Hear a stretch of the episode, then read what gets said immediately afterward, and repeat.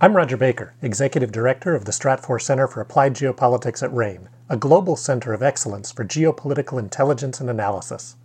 Learn how you can put geopolitics to work for your organization at ranenetwork.com.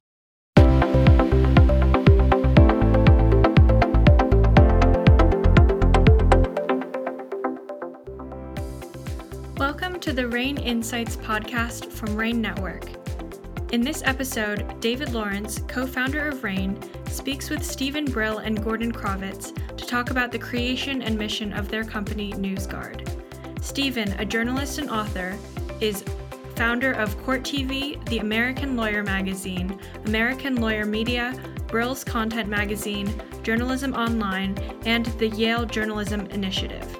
Gordon, a journalist and executive, is a former publisher, editorial board member, and opinion columnist for the Wall Street Journal, a board member of Business Insider, editor, contributor, and contributor to books published by the American Enterprise Institute and Heritage Foundation, and founder of Factiva and co founder of Press Plus. Steven Gordon, thank you uh, for taking some time. Uh, Gordon, extended conversation um, after talking about deep fakes, and I look forward to uh, continued conversation here. But really, it's a privilege and honor to be able to sit with you today. Um, both of you have extraordinary careers in journalism, uh, information technology, and I'll, I'll use the term uh, the search for the truth. I thought we might start um, with having you just uh, describe uh, your current efforts, um, your company, NewsGuard, uh, why you formed it, its mission, and maybe just talk a little bit about the evolution of the business because certainly the evolution of the mission has changed with the uh, advent of new technologies, uh, new forms of disinformation, scalability, uh, etc. Well, the evolution of the business has changed uh, just because the problem has intensified with new technology. The business we think we're in is uh, the trust business.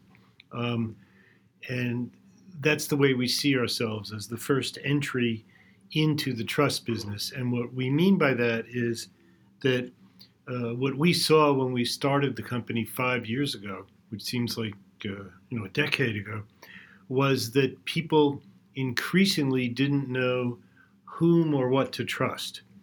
And the analogy I always used at the beginning was if you walked into a library today, you'd see books neatly arranged on shelves uh, by subject. You could pick up the book or pick up a magazine and you could read something about the publisher and the author. And best of all, there's a librarian there who can tell you, well, this book about economics is by someone who is typically liberal or typically conservative, and here are his credentials, and you know who, uh, you know who the publisher is, you know who's financing it. Now imagine if you walked into a library, and instead of seeing that, what you saw was a trillion pieces of paper just flying around in the air, and you grab one out of the air and you uh, you pick it up, you start reading it. You don't know who wrote it, you don't know who's financing it, you don't know what their credentials are, you don't know what their motives are. You really know nothing. Well, our view was that is what that was what the internet had become, because if you're looking at a Facebook feed or doing a Google search, uh, you have no idea of uh, the credibility of what you're being asked to read. Well, um, if you fast forward to now, now with uh, the advent, uh, quote unquote, of, of, of a generative AI, um, not only don't you know what to trust or who to trust, but you don't even know if it's real stuff. You and, may find a book on a topic yeah, but it created by generative AI, by machine, completely false but very believable, well laid out, good English, and false. You just have no idea what to trust. So, if, for example, uh, the Access Hollywood tape uh, that surfaced in 2016, uh, you know, regarding uh, President Trump, if that were to surface today, Trump could very believably say, as he sort of did but really didn't do in 2016, that's a deep fake. And none of us listening to this podcast would have any idea of whether he's right or whether he's wrong because those deep fakes are not only possible, but you know they're all over the place.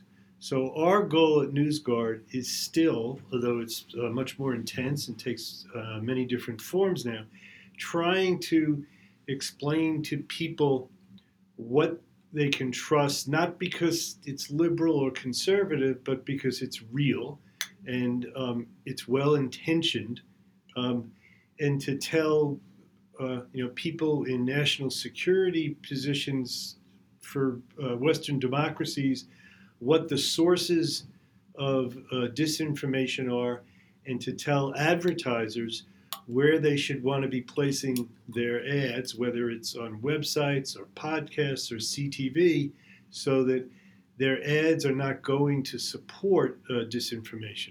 I mean, that's what we do, it, and it all starts with human beings, um, not machines, uh, gauging uh, the reliability of news sources based on specific uh, standards of journalistic practice. So, uh, Steve, I loved uh, the analogy to the library. And if I can extend that further um, as a uh, thought about your business, what you and Gordon are doing, uh, let me take it back uh, even further in time to the beginning of this of, of, the formation of, of our country.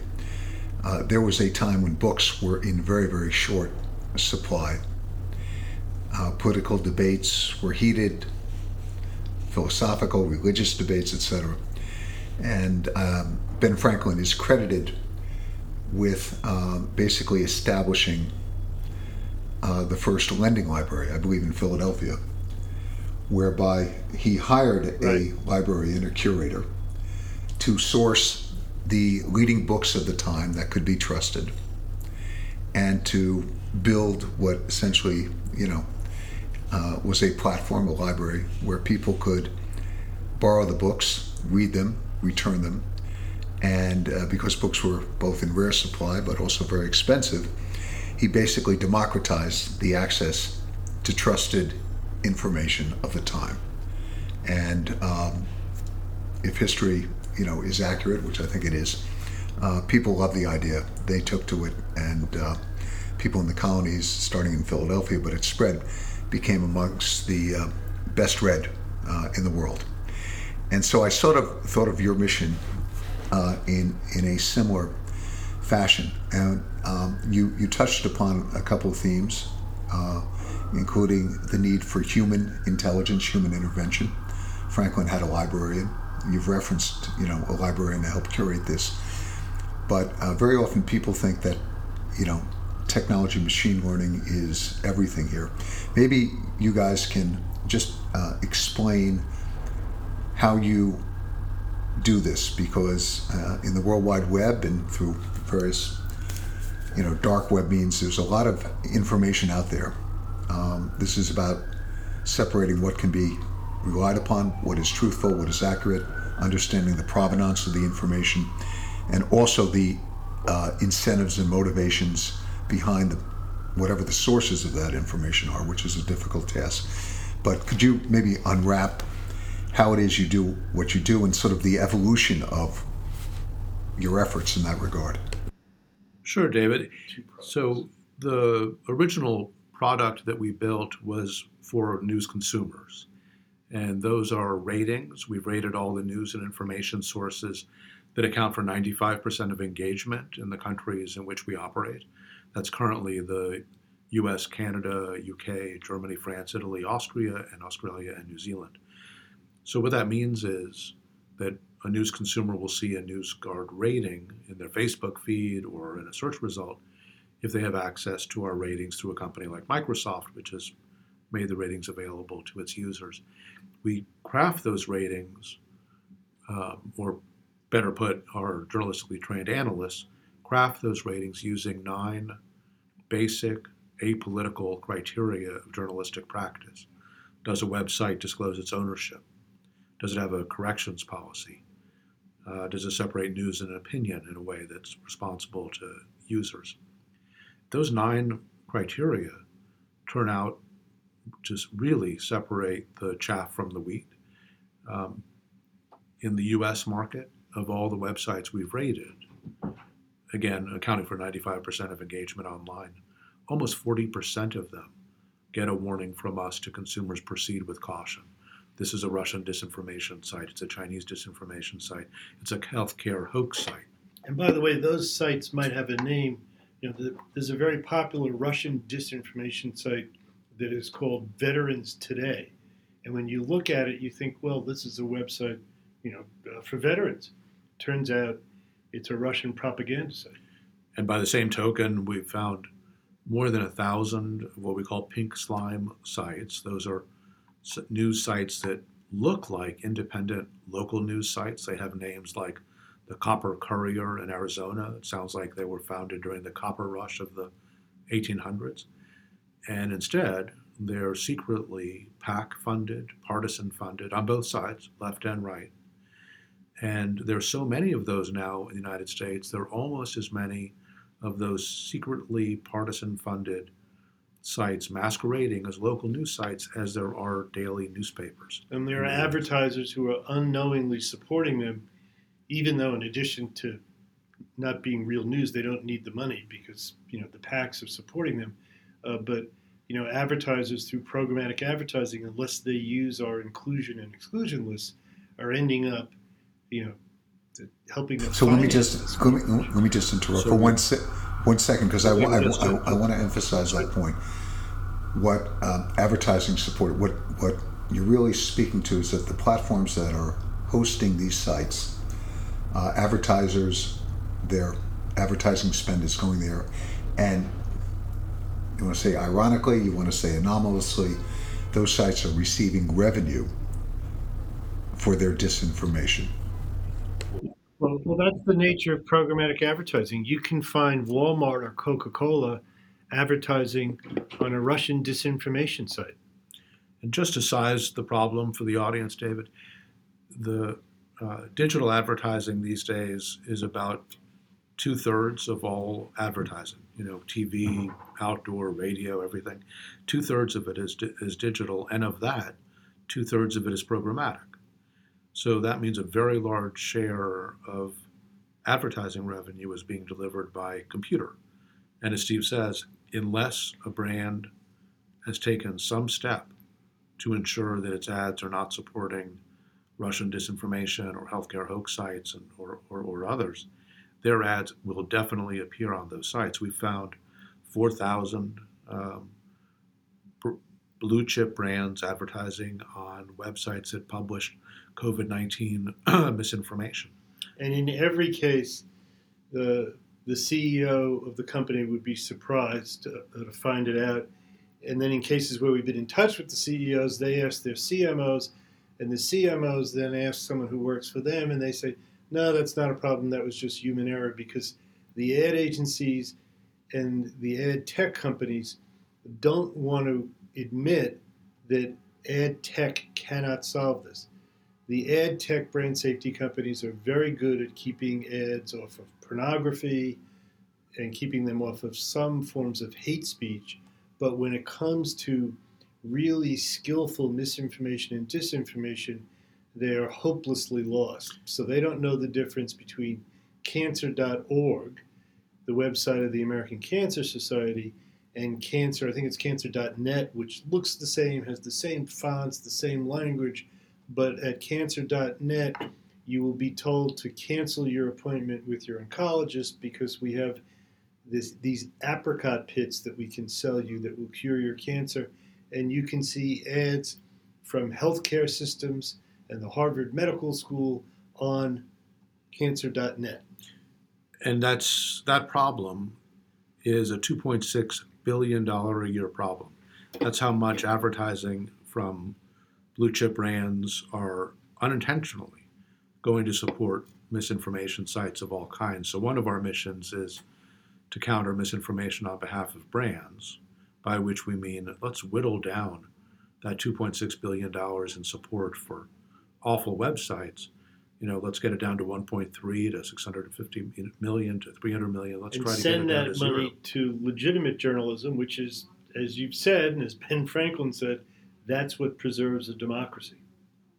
You know, David, one of the one of the experiences, as Steve was saying earlier, that we've seen is this when a CEO is shown that his ads are supporting, you know, Russian disinformation sites, for example, the CEO will look to the CMO and say, "Wait a sec, I thought we picked where our ads are running. Don't don't you look at all the websites where our ads run?"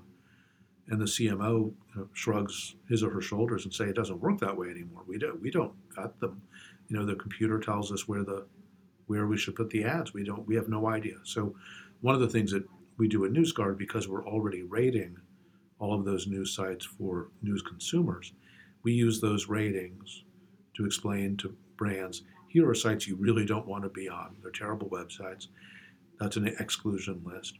But we also have an inclusion list of websites with terrific journalistic standards that are serving, in many cases, particular communities, local communities, black communities, Hispanic, Asian, LGBTQ plus communities that otherwise are not getting this advertising. So our mission is both to counter misinformation and also to try to restore some business model to trustworthy websites as we help to explain to news consumers. We know you don't trust about anybody, but here is a lot of information about the source of news. You can read about this source and that source, and you know we think that that can restore trust to the brands that deserve trust. Now, what your what your listeners are probably thinking, because I'm uh, trying uh, vicariously to, uh, to anticipate their reaction is how can they do this at scale? Um, in fact, if I describe the process to you uh, more completely, you'd think that even more. It typically, each of our website ratings typically involves uh, four or five people, um, an entry level person here who has at least two years of journalism experience does the first draft and writes a two to 4,000 word nutrition label, which explains how we applied uh, the nine criteria. Then it goes through layers of editing, and believe it or not, Gordon and I line edit and sign off on every one of our 8,800 ratings, which are constantly updated. And that sounds horribly efficient, but it's not because by rating the overall reliability of the news site, um, that's how we get to our 95% um, engagement. The other good thing about it seeming so horribly inefficient and actually involving human beings instead of machines is uh, that we don't have any competition because everybody thought this was a tech problem, and the tech people tend to approach a tech problem uh, with technology and not with human intelligence. So we have now built this moat where we have uh, these ratings and we can apply them uh, not only for use by consumers and in a pro bono program we have where we supply our browser extension to public libraries, but also in the advertising community, the reputation defense community, and uh, the national security community, because as an outgrowth of those ratings, we were approached by a unit of the Pentagon about three years ago, and they said, uh, Do you have a catalog of all the false narratives that are out there online. And we didn't really have a catalog, but we did have a catalog be- because when we rate websites, and uh, one of our criteria is do you repeatedly publish false news, our nutrition label has to specify what the false uh, uh news is, and then we have to provide a well sourced debunk of the false news. So we have that catalog it's growing every day. We're now up to, as of yesterday, 1,232 uh, false narratives. They have to be, you know, significant things. You know, not some Hollywood movie star getting a divorce, but, you know, uh, did Colin Powell die from a COVID vaccine? And by having those false narratives, we are able to uh, to help uh, defense industry people track the source of those false narratives. You know, which website um, in St. Petersburg is the one that started this and who's promoting it and what can we do about it. And now, uh, with generative AI, we can use those false narratives to train the generative AI tools um, not to repeat them. So you touched upon a, a number of very, very significant themes. Um, let me just circle back. Uh, one of which is uh, this is not a tech problem. Um, and it's a theme that not only I and some of my colleagues have spoken about, but written about uh, a great deal. But I, I want to maybe just take 30 seconds or so to focus on this because the problem that you're describing is not a new problem. Uh, I would argue, as with many things that are being perpetrated online, uh, the crimes of, uh, go back to the days of the Bible, uh, whether it's uh, fraud or bribery or extortion, sabotage, espionage, but certainly, you know, propaganda and disinformation. Tech simply having been able to scale these efforts. Um, well, the first tech product was, was yes uh, the printing press, and, and when the printing press was invented, there were um, originally all kinds of efforts to control who could have a printing press because you know my god what if the printing press uh, you know fell into the hands of someone who was going to publish stuff that wasn't true? And uh, and with the advent of the telegram radio it goes on and on. And you know who who got a broadcasting license steve right? And and and the review process uh, about the public standards of how those licenses were being used. And so when I, I always find it's helpful from a clarity standpoint when talking to business leaders or even government agency leadership to explain that this is not a tech problem. This is just a further extension of human behavior and activity that has long been known. And the difference here, of course, is people can do it at scale. There are low barriers of entry. There's impunity, anonymity, and um, the way technology is operating, um, obviously, uh, the ability to, to alter and change uh, the means of operation uh, are evolving very, very quickly. And I think of your effort, it's almost like the going out to Coney Island and, and, and the game of whack a mole, uh, you'll hit one and something else will, you know, the mole will pop up in another area. And so, uh, as you apply human intelligence to a human problem and then layer on technology to help scale the messaging, um, the question I have here is if you're identifying the themes and the, we'll call it the platforms where this is coming from. It is very hard for a consumer who is bombarded and who is getting algorithmic messaging, and the platforms are spewing out things that they think their consumers will like, and because they've liked something else, and they're deploying psychologists and psychiatrists behind this, is how do you simplify this for the consumers of news how do you simplify this for the executives so that they can actually respond to this? And under yeah please. David let me give let me give you an example that hi, that highlights that it's not only not a technological solution it's actually a technological problem. For years the most popular source of news on youtube owned by google in the united states was rt russia today Vladimir Putin's propaganda operation.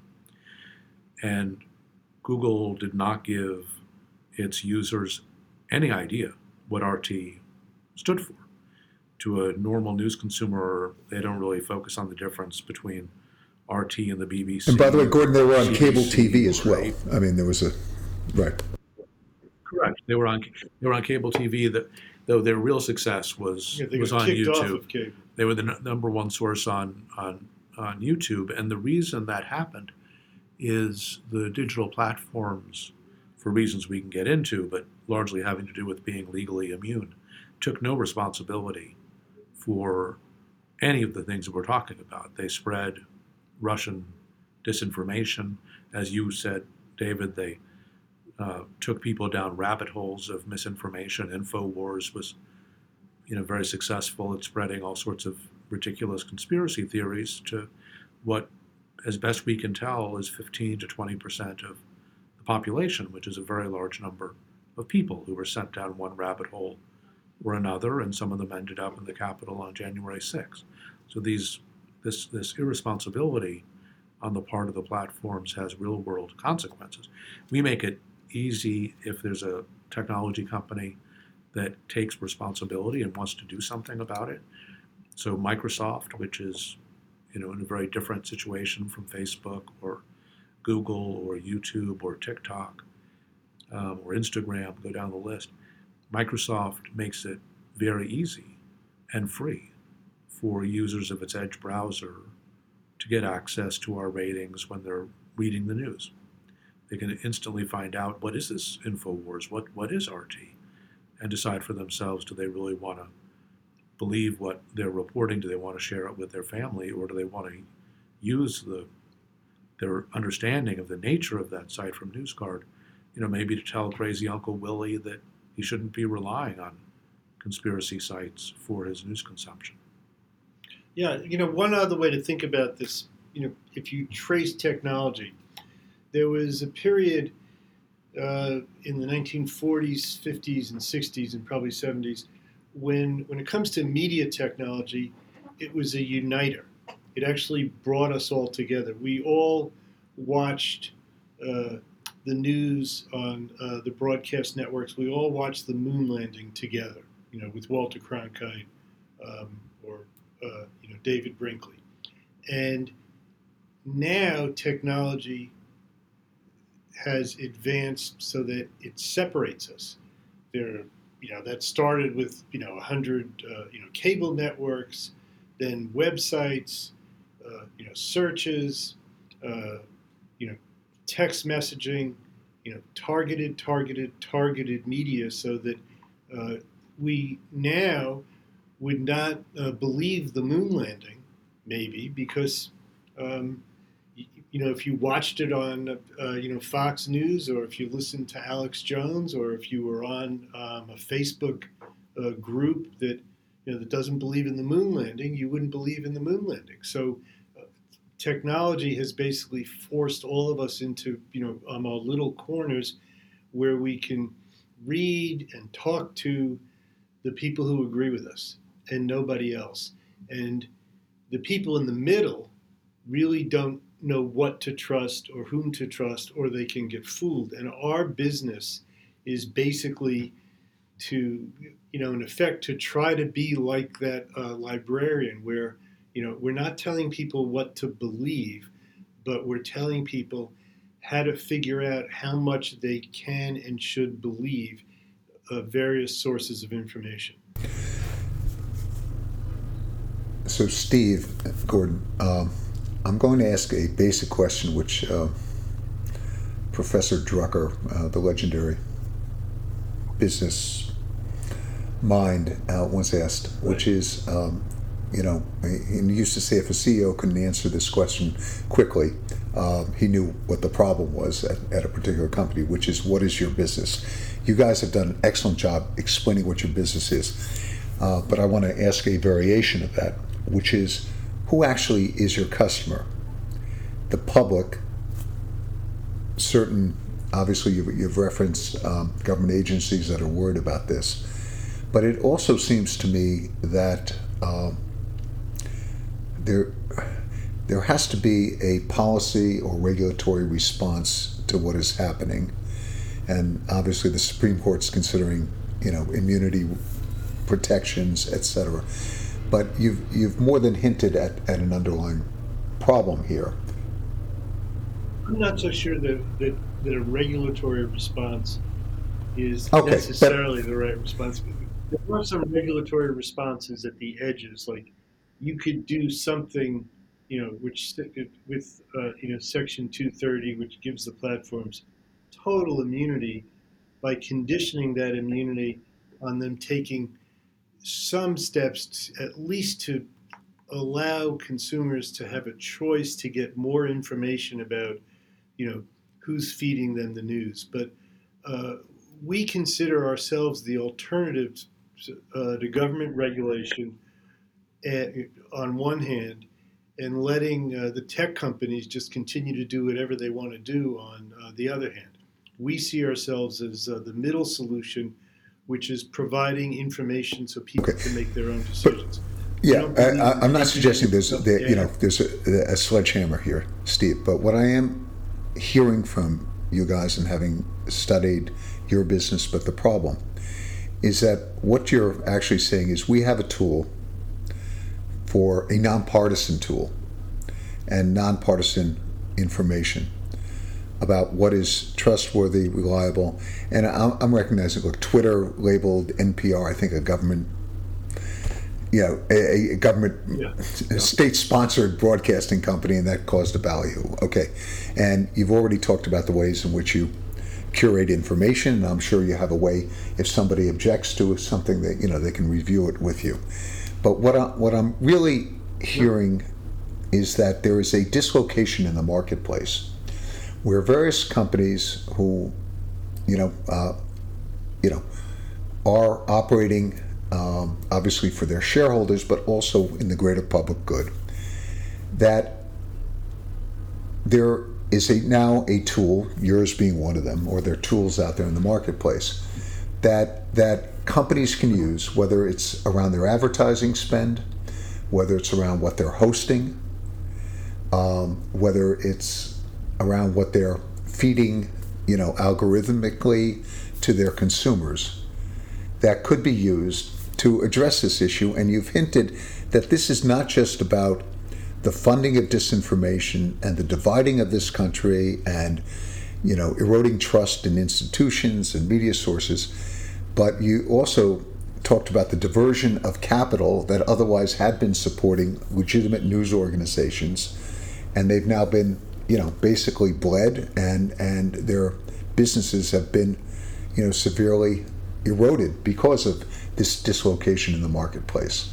And so when I think about a regulatory response, um, as a citizen, uh, the question I'm really posing here is why is it not in the best interest of policymakers to say, you know, the same way they said to banks about having to know their customers, that the organizations that are putting out information, selling information, etc., that there is a uh, requirement here to understand where this information is coming from and whether that information is truthful, accurate, etc. So just to that question, David, I, I, I think what we now know after 25 years is that the original sin on the internet was Section 230. And by Section 230, we immunized the digital platforms from all of the basic tort liabilities that every other industry has. So if you're a Except gun manufacturers. if you're a chemical company, you know, and you pollute, you're liable for that, and you know that you need to take reasonable steps to avoid polluting the river, or you'll end up paying for it. In 1996, we told the digital platforms, you know, you're an exception. And we did that for good reason. As a Wall Street Journal editorial writer, I supported it because we did not know at that time what the internet was going to become or what issues would arise. We certainly know now. So I think the idea of tampering with the common law and excluding an industry from tort liability has had unintended consequences, including that digital platforms feel like they are not responsible for um, what the harms that they know that they are creating on their platform. And the reason they're not responsible is because the law says they're not responsible. We shouldn't have been surprised that there'd be an industry that was raised to be irresponsible since we said they wouldn't be held accountable. But I want to go back to your Peter Drucker uh, question because I think you, you answered it well, David, which is that we, we're a leader in the trust industry, and any business that is concerned about trust, the brand equity of trust, their own brand equity of trust, should be part of the solution. We don't have to wait for the government to reform Section 230. Companies can take steps to make sure that their programmatic advertising is no longer funding misinformation sites. Companies that are using the new generative AI tools could suggest to the generative AI companies that rather than simply saying, you know, we, our, our, our uh, systems are uh, very likely going to spew falsehoods, nothing we can do about it, regulate us if you want to. Um, instead of letting those companies get away with being like the digital platforms and not taking any responsibility, before companies license generative AI tools, they could say to the owners, you got to fix this problem of the AI models spewing falsehoods, especially in areas like news and information. We've done studies, David, of what happens if you ask a question about a topic in the news of ChatGPT and Google's Bard and the new version of ChatGPT 4.0. It's It was, a, it was mm-hmm. able to, to pass the bar exam, but we gave it a sample of 100 of our misinformation fingerprints, false narratives, and it spread all 100 of them. 100 out of 100. So, for example, we asked them, we asked it to uh, uh, tell us that that Sandy Hook uh, was a fraud, and you know uh, the children who were victims were child actors, and it wrote a wonderfully persuasive, articulate essay saying exactly that. So that actually. Um, you know, buttress my view uh, that I've had for a long time since I didn't take the bar exam after getting out of law school, that the bar exam was not a very good test. uh, if ChatGPT can pass, uh, then I probably could have too. But uh, again, a hundred out of a hundred. So one of the businesses we're going into now is it turns out, you know, really by accident, we have the only tools that a, a generative AI system could use to train itself, a to uh, look at our ratings of you know all the news and information sites out there, and tell the machine if you're reading something from The Economist, uh, you should probably give it more weight and pay more attention to it than if you're reading something uh, from Infowars. And right now, that is not the case. They just read everything.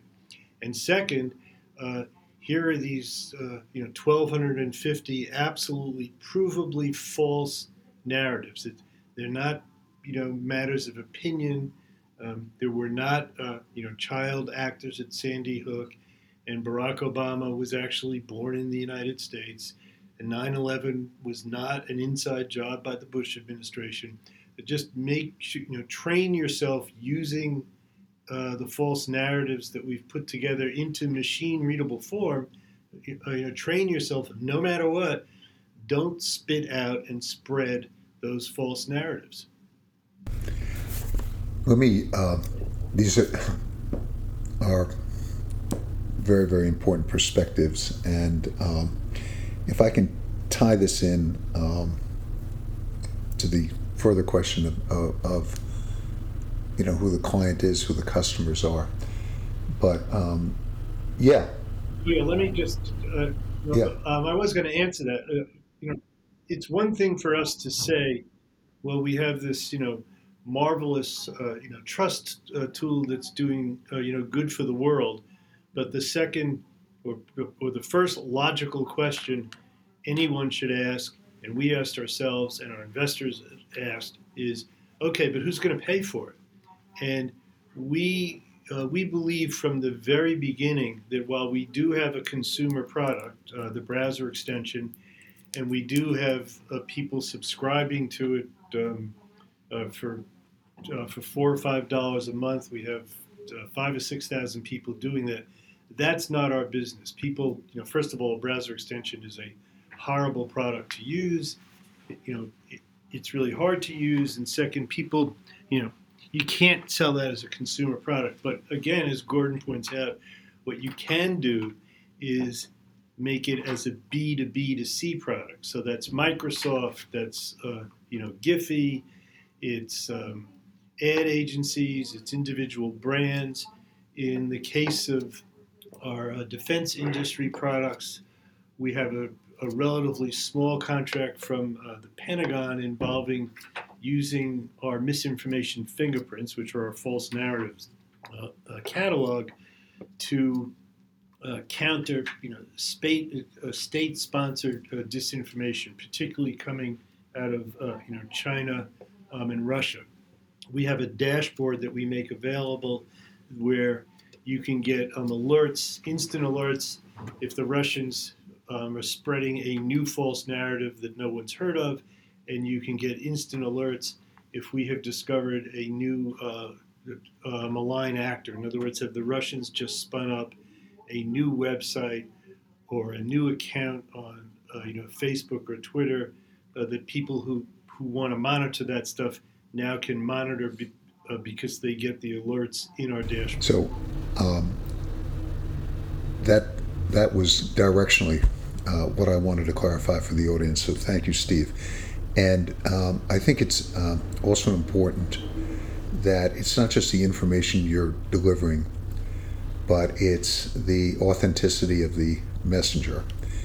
And uh, I think I think of this in I, I, always try to find the right analogies. We, we talked about Franklin in the library, but in in some respects, um, people and professional asset managers uh, invest significant capital in rated securities, and they rely on those ratings in terms of the credit worthiness, in terms of you know hopefully fraud, etc.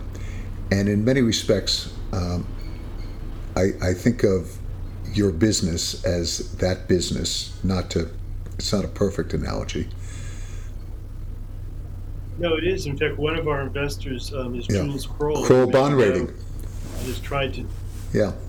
and, and and the real question is how do you make sure that there's widespread adoption in the market? There is not a single portfolio manager uh, or a broker, for that matter, um, who is acting as a hopefully as a fiduciary, who would suggest putting a client's money into unrated securities unless it was clearly marked. We're, we are putting money in unrated securities and with all sorts of disclaimers.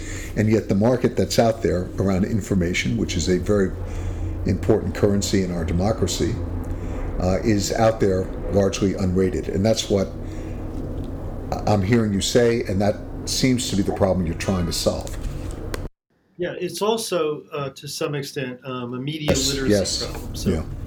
uh, the way that plays out is, you know, it's not simply someone walking to a library and uh, uh, you know grabbing a piece of paper out of the air, but it's a you know it's a school kid who does a search, and the first thing that pops up in the search, or, or the second thing, or the third thing, is something that is noticeably false.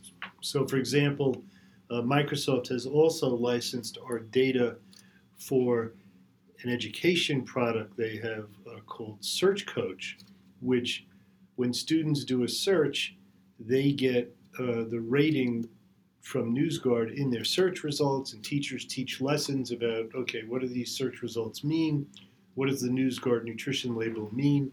So that people, you know, develop um, an awareness on their own of what to look for. And I, I could uh, pull in a whole bunch of other analogies. It could be the restaurant rating system in many cities. Uh. I wouldn't eat in a place that didn't have an A rating, but yet, you know, uh, this is out there. And I also, I also note, and, and this is why I just wanted to, you, you, you spoke about how you do what you do, but uh, it wasn't so long ago. I think it was out of Homeland Security. There was that somewhat flawed effort um, to establish I, I, forget what they called it but it, it, was basically a you know agency to um, identify disinformation ferret out the truth etc and and and it quickly became a bonfire of uh, political partisanship and uh, I'm not here to comment on whether any side was right or wrong but uh, other than to observe in the current climate this cannot be a political effort, what you're doing. Uh, well, it, it can't be political, but the other thing it has to be to be trusted. Exactly, and transparent and in terms of who you are and what you're doing. Yeah. It has to be transparent. Has to be totally transparent. So DHS not only misnamed this this stupid board they set up, but then they weren't transparent about what it was going to do, and you know, they couldn't be transparent. It's the Department of Homeland Security. They're not in the transparency business. Um, we are in the transparency business. So That means when we make a mistake, we, we, we quickly own up to it. If someone has a complaint about our ratings, we publish that complaint. But the most important thing it means is we tell everyone how they're rated. Every website, we call them first for comment at least three times. If they do have a comment, uh, you know, we put it in the rating. But our ratings are totally transparent. How we got to them with our two, three, four thousand, five thousand word nutrition label is explained and posted along with the rating. And if you can't be transparent, you cannot be trusted, especially in this day and age. If you say, well, we gave you an 80 out of 100, but we can't tell you why, and we can't tell you how, and we can't tell you who the people were who worked on the rating. We, we post who our people are so that they can see if someone rated, you know, a politically conservative site, and uh, you know, t- two years ago they worked on the Trump campaign. Well, we wouldn't let them rate a political site if they did, but if they did, you'd see that too. So, you know, when you talk about restaurant ratings, there are certain restaurant ratings you will believe, and there are other ones you might not believe because the rating might have been done by the cousin of the guy who owns the restaurant across the street. Hey, David, I want to come back to your analogy to other systems for ratings, whether it's for securities or I was on the board of Dun Bradstreet for some time. There absolutely is a need among companies for some measure of trust in information. This is, in a way, a new industry. There are new issues that companies have to deal with.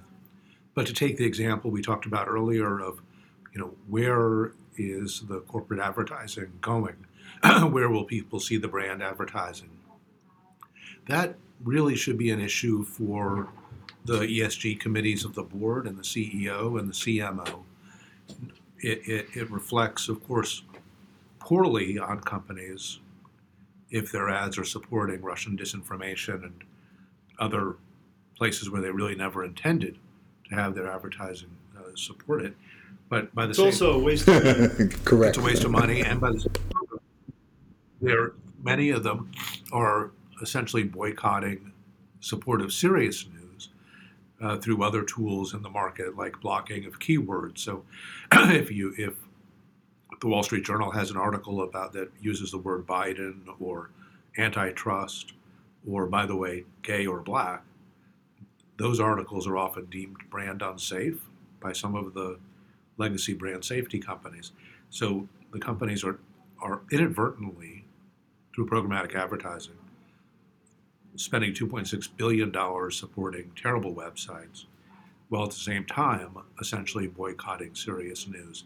So that's, you know, to the question of how do we get back to more trusted news, we need trustworthy information about sources, and we need a healthier revenue model for trustworthy journalism. And those are entirely within the control of the private sector. We don't need the government to do anything. We just need people in the private sector to understand the issues and take some responsibility for them. So uh, I'm mindful of the time, and I know um, I've extracted, Steve, a, a, promise from Gordon to have a continued conversation, and definitely want to do that. Uh, just in closing, you touched upon ESG, and there's a lot of focus on ESG. And if you don't mind me, my um, inserting a personal editorial, um, I can think of nothing more important um, in sort of giving the second half of uh, something that was long ago recognized that a, you know, an honest and fair and independent journalism news source is essential to a functioning democracy. Well, true, but, but also let's remember one other thing that we shouldn't gloss over. This is the only ESG thing yes, corporation that's what I was going to say. That actually It- saves money. Well, it costs nothing. Steve, I was going to say there there are some things that are, are are within their control. There's some things they can only incrementally touch upon, but this is this is something that, at least in my view, is right in front of them. It's tangible, and everybody can own this a bit, because in an increasingly divided country, you know, people will choose, I guess, what news they, they choose to believe, but they certainly are entitled to being more informed about where their information is coming from and who's behind it and what the motivations might be. And, you know, is somebody making a, a lot of money from this at the same time that they're literally stealing the revenue that is needed to support what had been trusted sources of journalism. And to me, I, I, I, I can't think of Thank you. anything more core to ESG than this mission you're on and the problem you're trying to solve. And I'll also just echo, um, since I, I had the privilege of listening to your pre- your presentation at the Council of Foreign Relations a, a few weeks back, you also, and I'll, I'll say honestly and, and humbly said, essentially, there is no one single bullet here. This is not, you know, this is not just about NewsGuard. Because of the nature of the problem and the nature of the technology, this is going to require many, many people and many sources of solution to be applied to this problem. And I'm going to, even though you're in the private sector, I'm going to thank you for your public service. And I know, yeah. So Thank a you. conversation to very much uh, continue, and if nothing else, uh, for our listeners, uh, to think about this as an ESG problem. And uh, thank you, Steve. Thank you very Gordon. much, David. We Thank you very it. much. Look forward to it. Thanks, Dave. Take care. Thank you. This is the RANE Insights podcast, which is part of the RANE Insights series, comprised of both virtual and real world events, offering unique practical perspectives from RANE's leading experts in risk management. To learn more, please visit us at ranenetwork.com. That's R A N E network.com. Thank you for listening.